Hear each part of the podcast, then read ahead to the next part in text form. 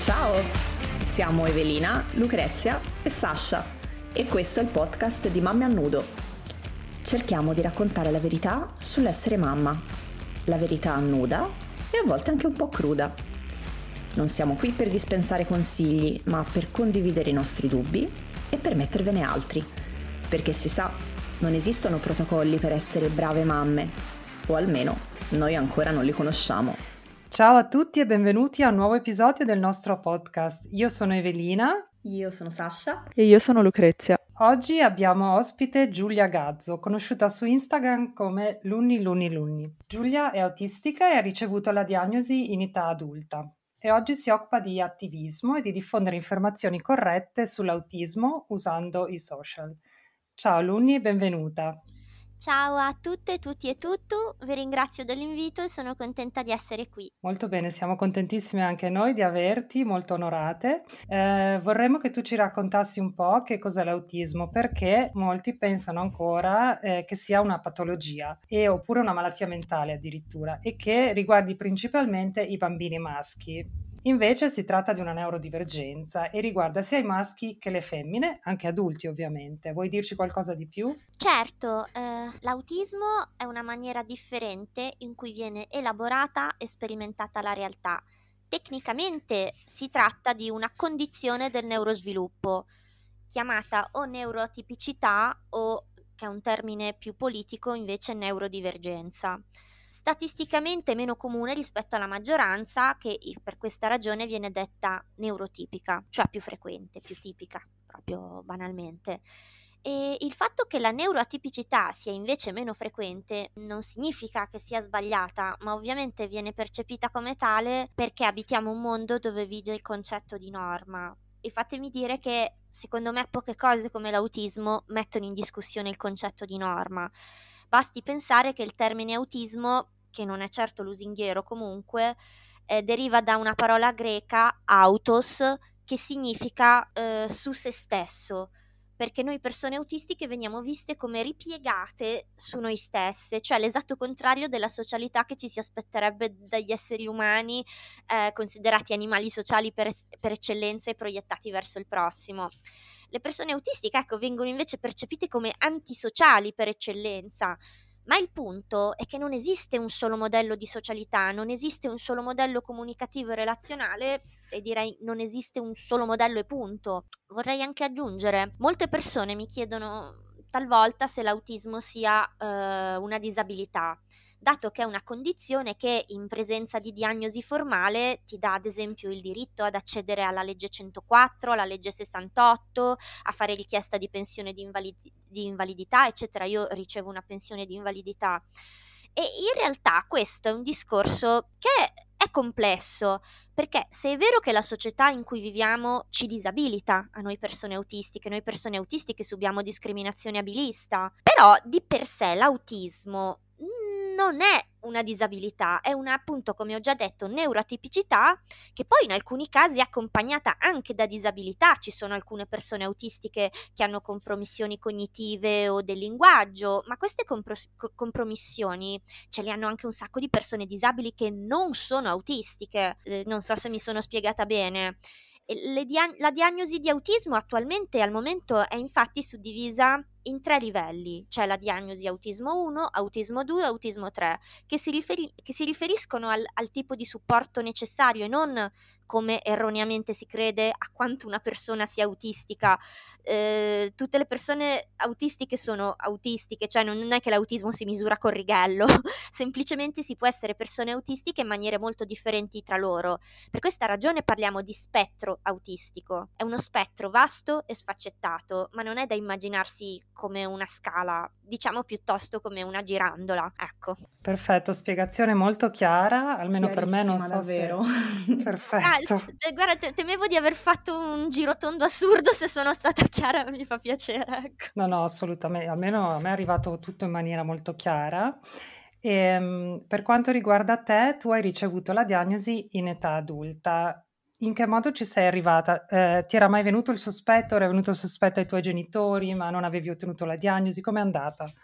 No, nessun sospetto, infatti, ma dei miei genitori tantomeno. Io sottolineo che sono dell'86 e ho 36 anni. Quando io ero piccola c'era ancora meno di infor- informazione di adesso e ancor meno consapevolezza anche sulle questioni di genere, par- parlando da donna cisgender, che appunto poi ne, ne, torneremo su questo punto che comunque le persone, le persone che non sono maschi bianchi etero cis fanno molta più fatica a ricevere la diagnosi.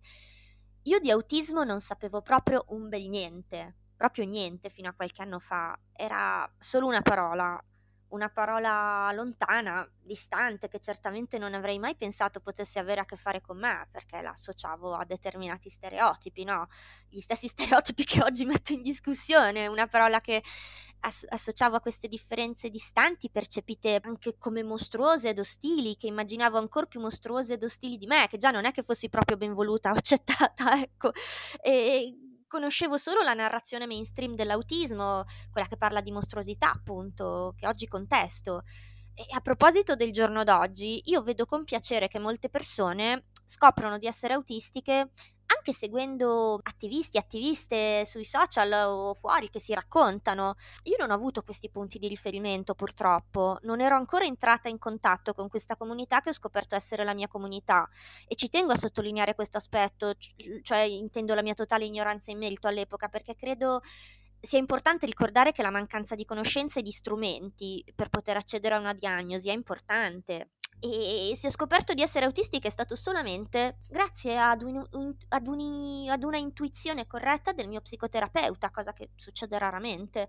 Lui me ne parlò in primis, convinto che io rientrassi nello spettro autistico. Allora, io mh, in quel periodo ero una ragazza letteralmente devastata, cioè lo dico proprio senza giri di parole. Uh, entravo e uscivo da, da, una brutta tossicodipendenza da psicofarmaci, ho avuto anche delle overdose, non riuscivo a tenermi un impiego, ero anche senza, sono senza diploma perché io non sono mai riuscita a finire le scuole superiori. Eh, ero convinta di essere uno spreco di spazio attaccato all'esistenza per semplice bisogno di ossigeno, lo dico proprio crudamente non ero pronta all'epoca per approfondire la questione, non finché mi fossi trovata in quello stato che, in cui elaborare questo tipo di informazione non, non, non, è stato proprio semplice per me, ma non perché mi avesse sconvolta, perché io dentro di me avevo ormai mi sembrava assurdo che ci fosse una spiegazione del genere, avevo una tale disistima nei miei confronti che anzi, proprio perché avevo un'idea molto stereotipata dell'autismo, pensavo ma quindi non sono neanche proprio, proprio autistica, anche questo non sono riuscita a fare bene, sono solo un pelino autistica, cioè proprio pensieri del genere, non, non, non, non era il, momento giusto per, per, approfondire, ci ho messo tanto tempo a decidere se intraprendere un percorso diagnostico formale, avevo paura anche perché io nel corso degli anni ho subito violenza psichiatrica, sono stata picchiata e legata e ho per questo maturato una grande diffidenza nei confronti delle figure professionali in camice bianco, lo dico senza problemi.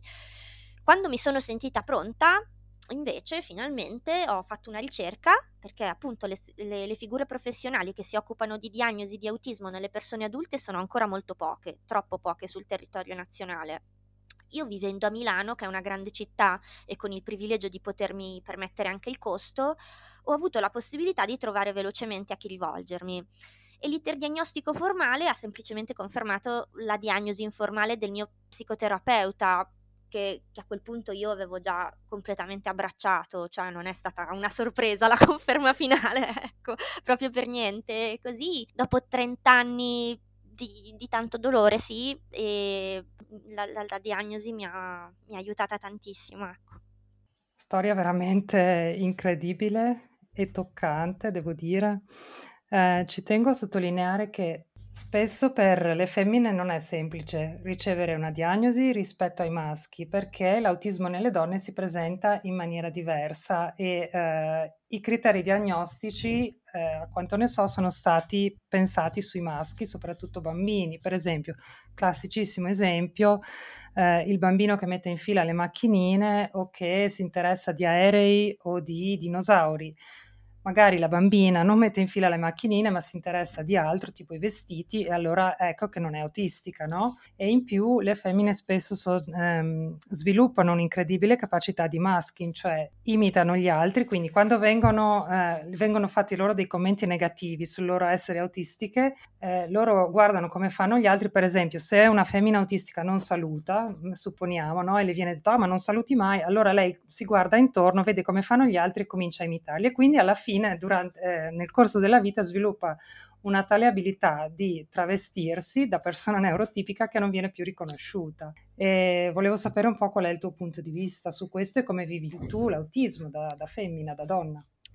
Sì, eh, riguardo a quello che hai detto, parte del privilegio maschile nella nostra società patriarcale è potersi concedere il lusso di, della bruschezza. Di, cioè non, non, possono, possono, anche risponderti in maniera spiccia e nessuno ha niente da dire perché è un maschio, no? È normale che invece una femmina deve essere gentile, accomodante, a noi il lusso di, di poter dare delle, delle, risposte un po' brusche non, non ci viene concesso o, o, comunque se lo facciamo poi ne paghiamo un, paghiamo un prezzo molto alto.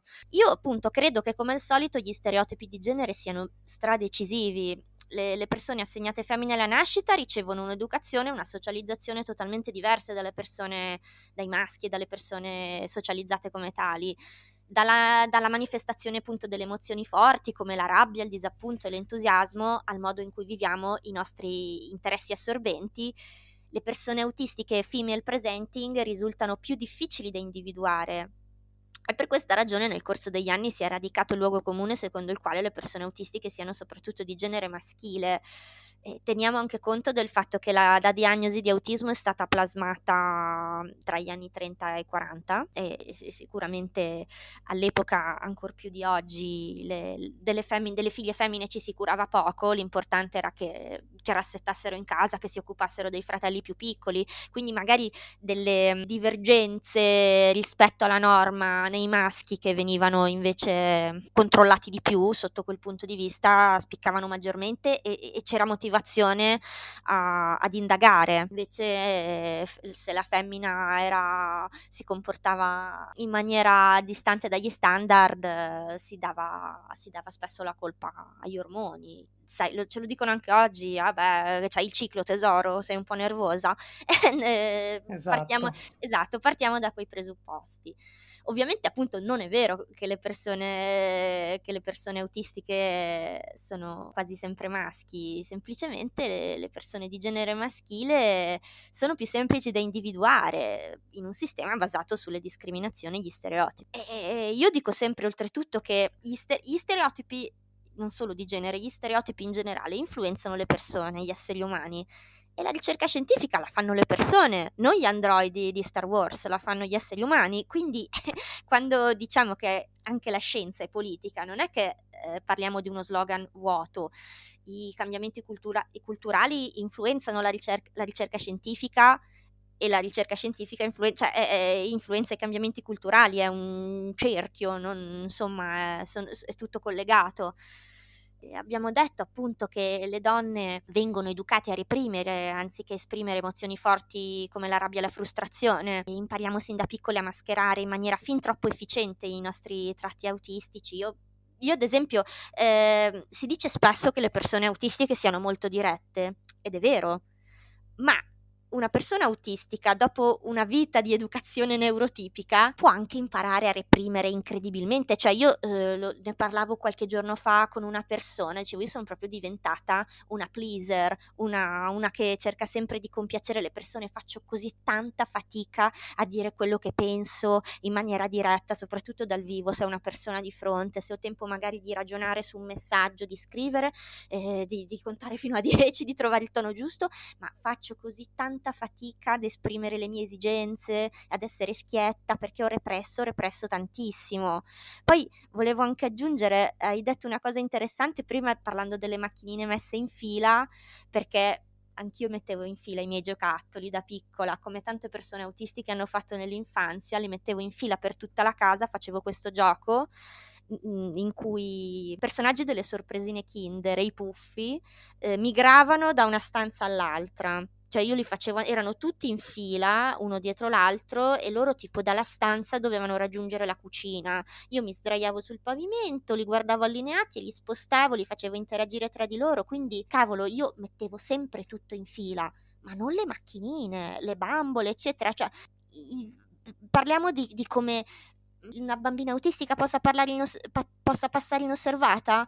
Beh, eh, faccio, esempio pratico, una bambina particolarmente attaccata alle proprie bambole, bambole, non desta scalpore, ma il modo in cui io, bambina autistica, ero attaccata alle mie bambole e ai miei giochi era molto diverso dal modo in cui vi erano attaccate le coetanee neurotipiche, era più intenso, più totalizzante, una differenza che non è stata colta, o meglio, è stata colta, perché io sono sempre stata trattata come un po' una, una strambetta, ma non è mai stata associata all'autismo, era considerata un'esagerazione, una bizzarria. E faccio solo un esempio tra tanti, ecco, scusate il pippone. No, assolutamente, anzi, devo dire che mentre parlavi mi sono ritrovata tantissimo in quello che dici perché, anche se non l'ho ancora detto, io sono autistica e l'ho scoperto tre anni fa, quando ho compiuto 45 anni, ricordo era un paio di giorni prima del mio compleanno. E, il fatto è che mio figlio ha ricevuto una diagnosi di quella che allora si chiamava sindrome di Asperger quando aveva 6 anni, oggi ne ha 16 e io ho sempre notato delle similitudini fra noi due, però pensavo, ma eh, avrà preso da me il carattere. E finché una mia amica, che anche lei è autistica, anche lei ha un figlio autistico, eccetera, una volta mi ha detto, ma secondo me tu sei un po' particolare. e non so, in quelle sue parole si vede che era il momento giusto, qualcosa mi è scattato nel cervello e ho detto, oddio, sono autistica.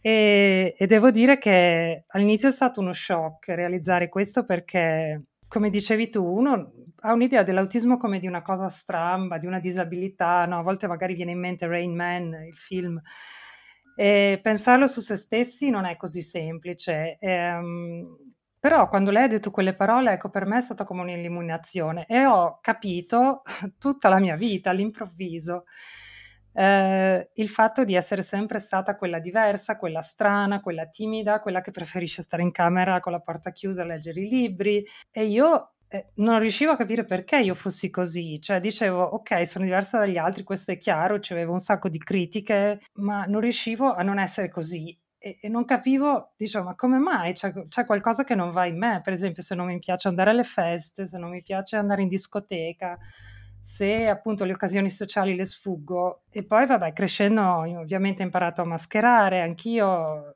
a sembrare neurotipica il più possibile, quindi a reprimermi, eccetera. E invece quando ho capito di essere autistica è stata veramente una liberazione perché ho detto, ah, allora vado bene così, non sono sbagliata, non mi devo correggere ed è stato incredibile. E a quel punto ho detto, ok, adesso però voglio la diagnosi. Eh. Mi sono messa in testa di cercare una diagnosi. E vivevo già in Germania e devo dire che è stata una cosa deludentissima perché non ho parlato praticamente con nessun professionista che sapesse qualcosa di autismo, soprattutto nelle femmine, soprattutto nelle donne adulte. È stato veramente un disastro, cioè ne ho parlato anche con la mia psicoterapeuta, la quale subito ha detto sì, sì, effettivamente potresti, poi invece dopo ha ritrattato tutto e mi ha dato della visionaria, ha detto no, no, ma tu non sei autistica, eh? Perché? Eh, a parte l'ignoranza che secondo me c'è tra i professionisti, ma anche guardando me, quasi tutti, parlo sempre di operatori sanitari, eh, dicevano ma non è possibile, cioè tu sei sposata, hai un figlio, eh, hai un lavoro, cioè no, tu non sei autistica, cioè questo, perché anche ne, persino nella testa degli operatori sanitari la persona autistica è la persona disabile e che magari la cui disabilità si vede a occhio nudo, quindi se una persona, fra virgolette, appare, fra virgolette, 10.000 virgolette, normale, no? Cioè comune, non puoi essere autistica. Ma Evelina, non sai quante persone mi raccontano di quando esprimono il dubbio da, nella stanza della terapia e dicono: Ma io ho il sospetto di. E, e, si sentono dare risposte tipo no, non puoi essere autistica perché, perché, sei molto empatica, non puoi essere autistica perché mi guardi in faccia, non puoi essere autistica, ma davvero le cose più disparate perché parli, non puoi essere autistica perché, perché mi stai comunicando cosa provi, cioè le, ne ho sentite di ogni, alcune anche cose molto ridicole, tipo non lo so, non puoi essere autistica perché tua mamma non è anaffettiva, sai il mito della madre frigorifero che un tempo davano la colpa alle madri c'era la teoria della madre. Ma va? Sì, che strano, vero? Certo, eh, perché in generale davano la colpa ai genitori, ma soprattutto alla mamma, perché si sa, è la mamma che, che, che deve curarsi dei figli, mica il papà. E allora dicevano che il, l'autismo si manifestava nei bambini la cui madre non era stata abbastanza accudente. Bello, eh? Ovviamente questa cosa è una stupidaggine, lo sottolineo perché non vorrei che, che, che, che venire male interpretata, è una grandissima stupidaggine. Comunque devo dire che da quando sono su Instagram e seguo i profili tuoi o di altre persone autistiche mi si è aperto un mondo, cioè ancora di più. Cioè, ho iniziato con i gruppi Facebook di persone autistiche e già lì mi si era aperto un mondo incredibile ma adesso ancora di più e sinceramente sto imparando ad accettarmi sempre di più. Mhmm, per esempio, ogni tanto io ho quelli che si chiamano i shutdown, cioè magari sono travolta dalle emozioni e vado a letto e non riesco ad alzarmi dal letto per ore o giorni, no? E devo stare lì effettivamente. E mi sono sempre sentita molto sbagliata per questo. Invece adesso so che fa parte della, così, dell'essere autistici e mi va bene così e lo faccio, mi metto a letto e fine. Se ne ho bisogno, lo faccio. Volevo chiederti come ti è venuto in mente di fare attivismo eh, sui social e quali sono le reazioni che ricevi dal tuo pubblico. Eh, a me viene sempre da ridere quando mi fanno questa domanda perché a me non è venuto in mente, è successo, io semplicemente sul mio profilo personale che è sempre stato questo, ho cominciato, io sono una che ha sempre scritto no, nelle stories i classici flussi di coscienza, no? Eh, caspita, oggi mi viene in mente questa cosa, ho cominciato a parlare un po' di questo aspetto di me le persone con cui interagivo hanno cominciato a, a condividermi, le cose sono cominciate a girare e il numero di follower è salito in maniera, giuro non lo dico per, per, per però cioè per me la, mi ricordo che il giorno in cui io sono arrivata ho visto la cifra dei mille follower, io mi sentivo nuda sul palco, mi sono messa a camminare avanti e indietro per casa, cioè, che sudavo, cioè, oh mio Dio, adesso, adesso vado a nascondermi, aiuto, cioè non ero molto preparata. Infatti io lo dico sempre che secondo me si vede che, che è tutto molto improvvisato, che dico sempre che io sono l'autistica cialtrona e non mi sono iscritta a Instagram con l'idea di aprire una pagina di divulgazione e attivismo, io mi sono iscritta a Instagram per fotografare i miei cani e i miei burger vegetariani come chiunque altro e questo appunto non lo dico assolutamente per criticare chi invece ha lucidamente e razionalmente scelto il mezzo social per divulgare, lo, lo dico proprio perché per, per, spiegare la maniera in cui io personalmente mi approccio alla, condivis- alla condivisione e alla, alla, e alla divulgazione sull'autismo che faccio, però appunto ci sono persone eh, come Eleonora Marocchini che io vi consiglio di seguire, che magari conoscete già Narration, che ha un profilo proprio professionale dove parla dei suoi studi, dove fa appunto tutta una divulgazione di un certo tipo. Io eh, invece eh, so, faccio una cosa molto più personale, ecco, infatti eh, le prime volte che, che, mi hanno chiamata attivista mi faceva strano, ma non per, ehm, perché non, non, mi ci rispecchiassi, ma perché io dicevo, boh, ma io sono solo una che dice delle cose. Non mi sento obbligata a continuare a farlo, non credo di essere obbligata, continuo a farlo mhmm, semplicemente perché è quello che voglio fare. Io voglio fare per quella bambina, ragazzina autistica che ero, abbandonata a se stessa, che non si è mai perdonata per essere diversa dalla, dalla norma, e che avrebbe voluto disperatamente bisogno di riconoscimento e supporto. Ecco, io nei momenti in cui dico adesso basta, non ho voglia di ricevere l'ennesimo messaggio cretino, penso a quella ragazzina. Poi non so se sarà sempre così, se conserverò sempre le energie per continuare a farlo, ma ad oggi posso dirvi che io sono molto contenta dell'uso che sto facendo dei social e del digitale, ne sono molto grata. Ma guarda Giulia, a parte eh, il fatto che giustamente lo fai per te stessa, come hai detto, eh, io ti ringrazio perché mh, mm, è grazie anche a profili come il tuo che eh, si riesce a, ad avere più divulgazione di un argomento che altrimenti è praticamente sconosciuto nel mondo sanitario come eh, la tua storia e quella di Evelina dimostrano, perché avere tutta questa difficoltà nel trovare una diagnosi e anzi sentirsi invalidate nel momento in cui eh, si dice, beh, io penso di essere questo, no, non è possibile, tu non lo puoi essere perché non aderisci allo stereotipo, è la prova che eh, nel mondo sanitario c'è ancora tantissima ignoranza.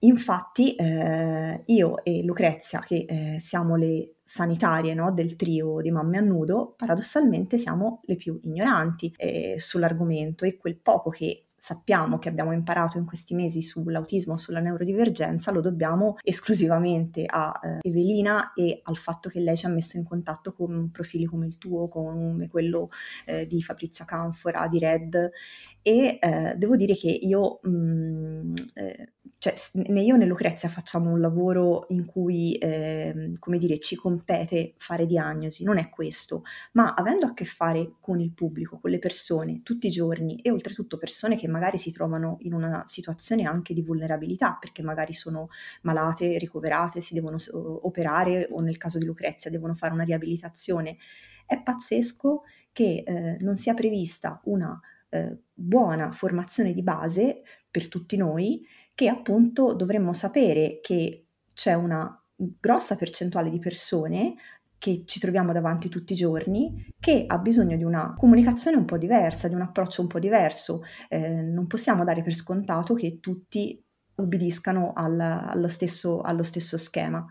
E ehm, mi sono anche posta il dubbio, no, ma magari vabbè, io mi sono laureata ormai un bel po' di anni fa, forse adesso le cose sono cambiate, quindi ho chiesto per curiosità a dei colleghi neolaureati e niente, cioè siamo fermi lì, siamo ancora fermi all'autismo come eh, disabilità. Mm, non so che cosa ci vorrà per riuscire a, ad arrivare a un'informazione più corretta. Mm, sai che cosa, che cosa ci vorrà soprattutto secondo me? Che mano a mano ci siano più persone autistiche dietro la cattedra dell'università ad esempio, nei ruoli di, po- di, potere a parlare di autismo, perché se l'autismo te lo raccontano sempre solo le persone che non sono autistiche, è un problema. È come se io, bianca, andassi a insegnare alle persone che cos'è il razzismo. Io lo so che il razzismo fa schifo, però non ho un'esperienza diretta del razzismo su di me.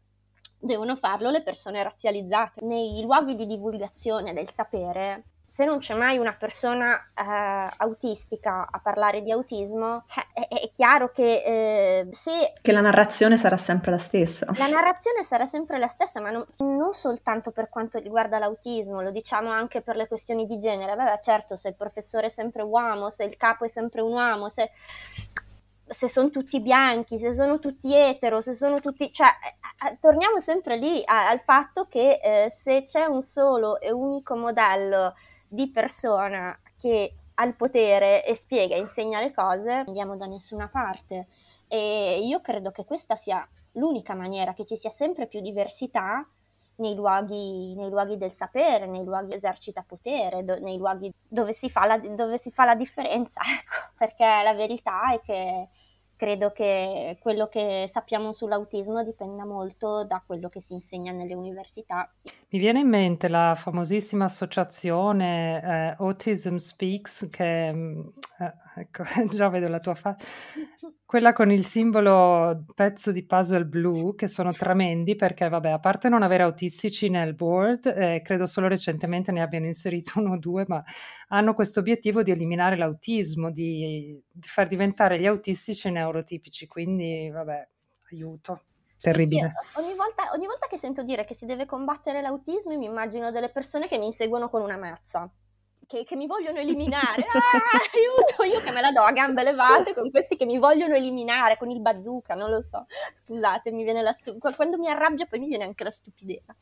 E io volevo approfondire un discorso che hai accennato proprio all'inizio, e dato che, come ci siamo già detti, le, le neurodivergenze sono trattate come delle vere e proprie patologie e volevo chiederti, eh, hai mai trovato delle difficoltà sul posto di lavoro, non so, sul trovare lavoro oppure nella relazione, quindi mm, guardando proprio la parte sociale con i colleghi o addirittura con, con i tuoi superiori? Tantissimo, ad esempio, tanto per fare subito un esempio pratico, io credo che il classico colloquio di lavoro sia la cosa più ostile in assoluto per una persona autistica cioè, a me viene anche da ridere perché pensa, io eh, le, le, le, mie esperienze lavorative principali in luoghi fisici si sono svolte quando non sapevo ancora di essere autistica, quindi io ripenso a delle cose adesso con consapevolezza, a volte mi viene proprio da ridere, da ridere per certe situazioni. Non so, ti faccio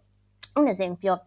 Ho fatto un colloquio per le librerie Feltrinelli tanti anni fa perché avevo già lavorato in una libreria, poi la libreria negli anni ha chiuso, purtroppo non è un, un, settore, un settore, soprattutto le piccole librerie indipendenti fanno fatica al giorno d'oggi, allora ho fatto un colloquio per Feltrinelli e io vado lì gasatissima pensando, ma se devo eh, lavorare in un posto dove si vendono libri, io mi metterò a raccontare dei miei autori e delle mie autrici preferite, no? Cioè vorranno sapere questo. Io mi sono messa a fare l'elenco, non gliene fregava palesemente una mazza. Cioè nei colloqui ti chiedono come ti definiresti, ti chiedono se sei una persona che si, non so se hai leadership, se ti consideri una persona che ama collaborare con gli altri, te che cosa dovresti dire? No, le persone mi stanno sul culo, cioè è, è tutto il festival delle vaghezze. Cioè, io penso che in un colloquio di lavoro dovrebbero dirti innanzitutto cosa devi fare, che, che orario farai e quanto, e, quanto, e quanto, mi paghi. Cioè, e invece queste sono le ultime cose di cui si parla. Per me è una cosa che non ha il minimo senso da persona autistica, no? Cioè, io ho bisogno che le cose tu me le dici chiaramente, che statisticamente sono poche le persone autistiche che, che hanno un impiego Mm, sono poche le persone autistiche che riescono a terminare gli studi, insomma c'è un alto tasso di abbandono scolastico e di disoccupazione. Io spesso faccio fatica a parlare di questa cosa perché visto che io sono una persona autistica eh, che non ha eh, i cosiddetti deficit cognitivi e del linguaggio, eh, pensano che, che io che non abbia avuto problemi scolastici o lavorativi anzi spesso le, le, persone, le persone, autistiche, de, che, come ha detto prima Evelina, che venivano diagnosticate con l'ex sindrome di Asperger, spesso mm, vanno bene a scuola, sono brillanti negli studi e, e io proprio diciamo che appunto anche in questo caso dico vabbè, vedete i vostri luoghi comuni dove ve li potete mettere? Perché io in assenza di diagnosi di supporto facevo una fatica pazzesca ad andare principalmente a scuola. Io non sono riuscita a finire la scuola per le assenze. Io non riuscivo, facevo eh, un giorno sì e tre no, due giorni sì e uno no, non, um, finivo sempre per essere bocciata per le troppe assenze. Poi i problemi si sono accumulati perché col passare del tempo poi ho sempre maturato più disagio e più passava il tempo più era difficile. Sono arrivata alla terza superiore, non ho, non ho fatto la quarta e la quinta alla fine e poi quando ho cominciato a, a lavorare, a fare qualcosa, quindi poi chiaramente non avendo il diploma non era nemmeno, non era nemmeno semplice poi trovare, trovare lavori, però nelle, nelle, esperienze lavorative che ho avuto, che sono state per lo più in, in uffici, poi ho lavorato in libreria, quello è un impiego che ho amato tanto, credo che, che rimanga tuttora quello che sarebbe probabilmente il mio impiego ideale in una, in una, piccola libreria, magari appunto non gigantesca, non caotica, e poi ho fatto per tanti anni la dog sitter. Ho anche preso il diploma di operatrice cinofila e pensavo, pensavo che quello potesse essere una, mm, una cosa come dire, più autistic friendly direi ora, perché all'epoca non, appunto, non, non sapevo ancora di esserlo, ma mi ricordo che durante una lezione eh, del mio corso di operatrice la, la, docente ci disse, ecco, se voi avete problemi con le persone, insomma non pensate di venire a lavorare con i cani per evitare eh, le persone, perché dove ci sono cani ci sono sempre persone. E cavolo, se aveva ragione, io ho fatto così tanta fatica a gestire re- le relazioni con, eh, i, con le persone quando facevo la dog sitter. Insomma, io credo che che mm, è una parola che più passa il tempo più detesto, inclusione, perché mi fa pensare, come ha detto benissimo Fabrizio a Canfora che avete citato prima, eh, inclusione ti fa pensare a qualcuno che viene invitato, che ti danno il permesso di, di essere incluso, ma non sei tu che hai l'autodeterminazione per decidere, cioè c'è sempre comunque una parte più forte che o ti spalanca le porte o te le chiude in faccia, però per farmi capire utilizzerò questo termine e credo che l'inclusione delle persone autistiche e neurodivergenti nel mondo del lavoro sia fondamentale. E spesso quando si par- parla di questi temi sembra che la soluzione sia sempre che sono le persone autistiche che si, ad- che si devono adattare al contesto neurotipico e non viceversa. No, non funziona così, è per questo che poi andiamo in burnout. magari, magari, impariamo a mascherare, eh, ci proviamo, ma dopo un, dopo un po', la cosa diventa insostenibile e perdiamo il lavoro, siamo noi a, licenzia- a licenziarci, insomma non, non, riusciamo più ad andare avanti. Io sono una persona molto fortunata perché la mia famiglia mi, mi supporta, ma francamente ci, ci penso spesso al futuro con terrore, poi non voglio, non voglio poi adesso entrare in una spirale di tristezza in questo podcast, ma mm, le persone autis- autistiche spesso hanno tanta paura di finire la loro vita in un istituto, mm, proprio perché la, l'indipendenza economica spesso mm, non è, non è possibile, ecco. Scusate, ho fatto un po' fatica a parlare di questo argomento perché per me è un po' difficile, però volevo comunque rispondere. Ecco. No, anzi, grazie perché l'hai detto subito che per te era triggerante. E, ehm, Giulia, tornando a quello che è un po' l'argomento principale della, della nostra pagina, che è quello legato alla maternità, sì. eh, perché eh, spesso si pensa a maternità e autismo solo eh, considerando le mamme di figli e figlie autistiche. Ovviamente ce ne sono tante anche tra le ragazze che ci seguono, che ci scrivono, ma un aspetto a cui si pensa di meno è che eh, è altrettanto frequente che ci siano donne autistiche che diventano mamme e quindi eh, una maternità vissuta in modo neurodivergente, non so se si può dire sì, così. Certo, certo. Per noi è un tema molto caro quello della, diciamo, del eh, protocollo imposto a tutti i costi a tutte le donne, soprattutto in gravidanza, nel parto e nell'immediato postparto, ed è una cosa che troviamo estremamente ingiusta per tutte le donne anche neurotipiche, perché si vuole dare per scontato che tutte eh, si debba aderire a un modello prestabilito e vengono considerate strane eh, quelle neomadri che mh, non si trovano mh, immediatamente a loro agio in, nel modello che viene loro presentato.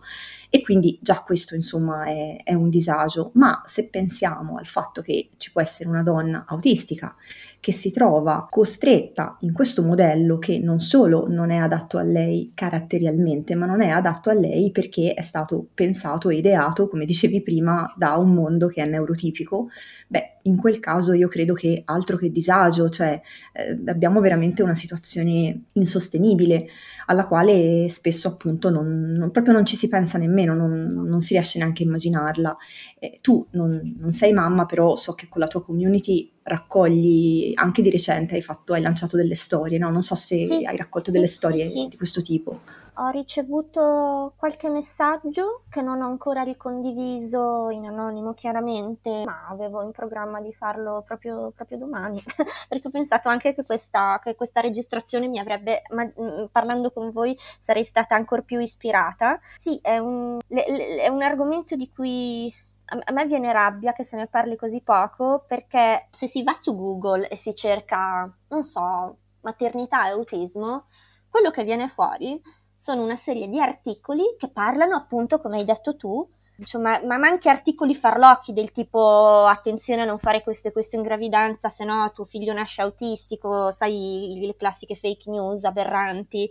Cioè, mh, se tu cerchi maternità e autismo, trovi solo articoli che parlano di una madre e di un bambino, di una bambina che sono nello spettro autistico. Mai della gravidanza, della maternità di una persona autistica e questo a me mi fa incavolare così tanto e le ricerche e le testimonianze in tal senso sono scarse, a mio parere principalmente per due motivi. Il primo è che come al solito sembra che le persone autistiche vivano, boh, non lo so, al massimo fino all'adolescenza, poi puff, scompaiono, evaporano, sia la ricerca clinica che che la cultura, la cultura in generale, pop, anche cominciano ad occuparsene molto di meno. E figurati quindi che se, si, se ci si cura poco delle persone autistiche adulte, delle donne, delle persone socializzate come tali, men che meno. Il secondo motivo è che credo, credo sia veramente difficile, me ne rendo conto anche dalle testimonianze che mi sono arrivate, è difficile per una madre di, dire di essere autistica, c'è molta reticenza a raccontarsi e questo purtroppo è comprensibile visto l'alone patologizzante che accompagna l'autismo, oltre al fatto che credo veramente non c'è figura più di quella materna che risente delle gabbie normative. Io, io, non voglio diventare madre, ma penso a come sarebbe se dicessi, ah, io voglio diventare mamma. Credo, credo che sarebbe difficile da dire, quindi dicevamo che ci sono pochissime ricerche sulla, sulla gravidanza autistica. La poca documentazione che, che, c'è, guarda, ho preso qua degli appunti, riporta sempre più, più, o meno gli stessi concetti. Le persone autistiche in gravidanza eh, riportano sentimenti di isolamento, aumento delle complicanze come parto pretermine, problemi sensoriali, barriere di comunicazione, come dicevi tu prima, perché non, si fa anche fatica ad esprimere determinati bisogni, le altre persone non non ci pensano proprio, non, non, pensano neanche che una persona possa avere determinati bisogni, si riscontra un aumento della depressione postnatale e ansia. Poi, differenze interocettive con l'allattamento al seno rese più difficili dalla mancanza di supporto. Si sottolinea come ci sia una grande necessità di comprendere soprattutto i profili sensoriali. Io ricordo una volta di aver letto in un libro Asperger's, di, non ricordo il nome dell'autrice, ma è uno credo sia stata la prima lettura che ho fatto sull'autismo, lei parla proprio delle donne, delle autistiche, adesso probabilmente ci sono delle cose che secondo me sono un po' sorpassate, ma qualche anno fa quando l'ho letto per me è stato molto importante, lei è madre e parlava del fatto che per una donna autistica, ad esempio, la gravidanza e anche dopo il postparto ci sono una serie di suoni, odori diversi che, a cui spesso è difficile abituarsi, cioè un, un neonato porta nella tua vita io cioè, pensavo anche, lei parlava proprio tanto degli odori, c'è un odore diverso in casa. Sensorialmente io non so che cosa si provi ad allattare, ma non è detto che tutte le persone provino le stesse sensazioni. Cioè, quindi ci sono proprio delle, delle sfide sensoriali importanti, poi anche la routine viene scombussolata dal, dall'arrivo di, di, di, una creatura appena nata. Io immagino che per una donna autistica in gravidanza e anche nel post gravidanza sia importante ricreare delle routine e magari questa cosa spesso viene vista come esigenza da persona viziata, non lo so, ecco. Volevo raccontare brevemente che per me, ad esempio, l'allattamento al seno che ho fatto per un mese e poi ho dovuto smettere era molto, molto, molto fastidioso da quel punto di vista proprio del contatto.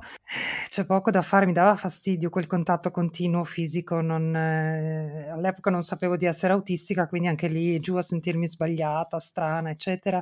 E poi eh, tu hai parlato dello sconvolgimento, delle routine che il neonato porta e per me è stato ovviamente allucinante perché davvero ti sconvolge sconvolge completamente il tuo mondo e ricordo che l'unico modo per me di avere una sorta di, di recuperare una sorta di struttura no? che era andata completamente persa nelle mie giornate, scrivevo meticolosamente tutto quello che faceva mio figlio.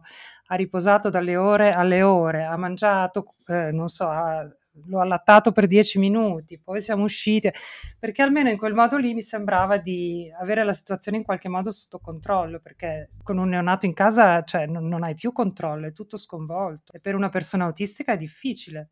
Sì, e tu ti sei protetta in una maniera assolutamente autistica da quello che descrivi, cioè chiaramente una, una cosa molto autistica, ma infatti in questo libro, Asperger's, l'autrice parlava anche, cioè riportava anche esperienze invece di, di donne autistiche che nella maternità hanno trovato quella, lo Shangri-La, perché hanno strutturato una routine molto concentrata su, sul figlio eh, che magari poi veniva fuori che era autistico anche lui, quindi con cui si trovavano da Dio e, mm, e hanno creato un po' questa, questa bolla, una, una, loro bolla, ecco. E quindi appunto io non vorrei che passasse il messaggio che una donna autistica per forza soffre e sta malissimo in gravidanza, però bisogna tenere conto appunto che può avere delle difficoltà diverse rispetto o comunque più intense rispetto alle persone alle, alle, alle, persone neurotipiche. Tra l'altro, io mm, mi hai raccontato la tua esperienza, Evelina, e posso dire che io su di me io mi, mi chiedo sempre, io non so come ho fatto a campare 30 anni da persona autistica senza saperlo, è stato difficilissimo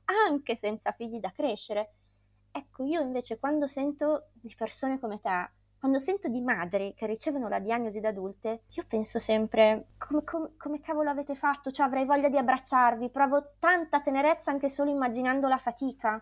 Non si parla abbastanza di questo, cioè veramente io ci tenevo tantissimo a dirtelo perché... Grazie. Ma penso sempre, ma come? Ma a stento ce l'ho fatta io che non dovevo occuparmi di un'altra creatura non autosufficiente.